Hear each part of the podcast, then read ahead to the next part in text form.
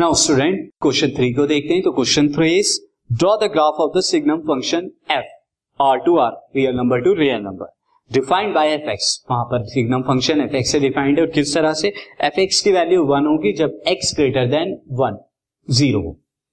F X की value क्या होगी? ज़ीरो होगी, अगर X is equal to zero और एफ़ एक्स की वैल्यू माइनस वन होगी, अगर एक्स क्या होता है? लेस देन ज़ीरो सो मैं इसे लिख देता हूँ फ़ंक्शन को। नाउ सी मैंने फ़ंक्शन ऑलरेडी यहाँ पे लिखा हुआ है सिग्नम फ़ंक्शन अब आपको अगर इसका ग्राफ बनाना है तो ग्राफ किस तरह से बने? नाउ फ़र्स्ट ऑफ़ ऑल यहाँ पे मैं एक्सिस ले लेता हूँ। सो एक्सिस दिस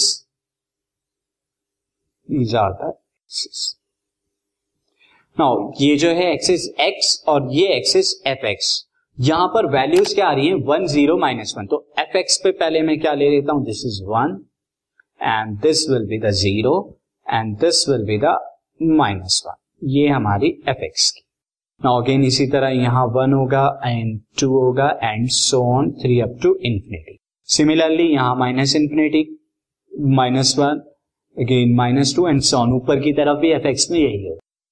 अब यहाँ पर सबसे पहले, जब x ज़ीरो है, यहाँ पर पॉइंट्स क्या होंगे? When x is equal to zero F X के point x is equal to zero तो एफ़ एक्स की वैल्यू भी ज़ीरो है। तो यहाँ पर फ़र्स्ट पॉइंट तो हमें ये मिलेगा दिस नाउ जब एक्स की वैल्यू क्या होती है? वन से बड़ी हो जाती है तो हमेशा एफ़ एक्स की वैल्यू वन रहेगी। तो दैट मीन्स यहाँ से मुझे एक पैरल लाइन x की वैल्यू कभी भी ज़ीरो से बड़ी होगी तो एफ़ एक्स की वैल्यू कितनी होगी? वन होगी। अगेन जब हम बात करेंगे दिस ये माइनस वन में थोड़ा नीचे लिख देता हूँ दिस माइनस वन और x की वैल्यू जब ज़ीरो से लेस देन होगी, तब एफ़ एक्स की वैल्यू कितनी होगी? माइनस वन तो दैट मीन्स ये वाली पैरल तो ये हमारा फ़ंक्शन जो है सिग्नम फ़ंक्शन का ग्राफ है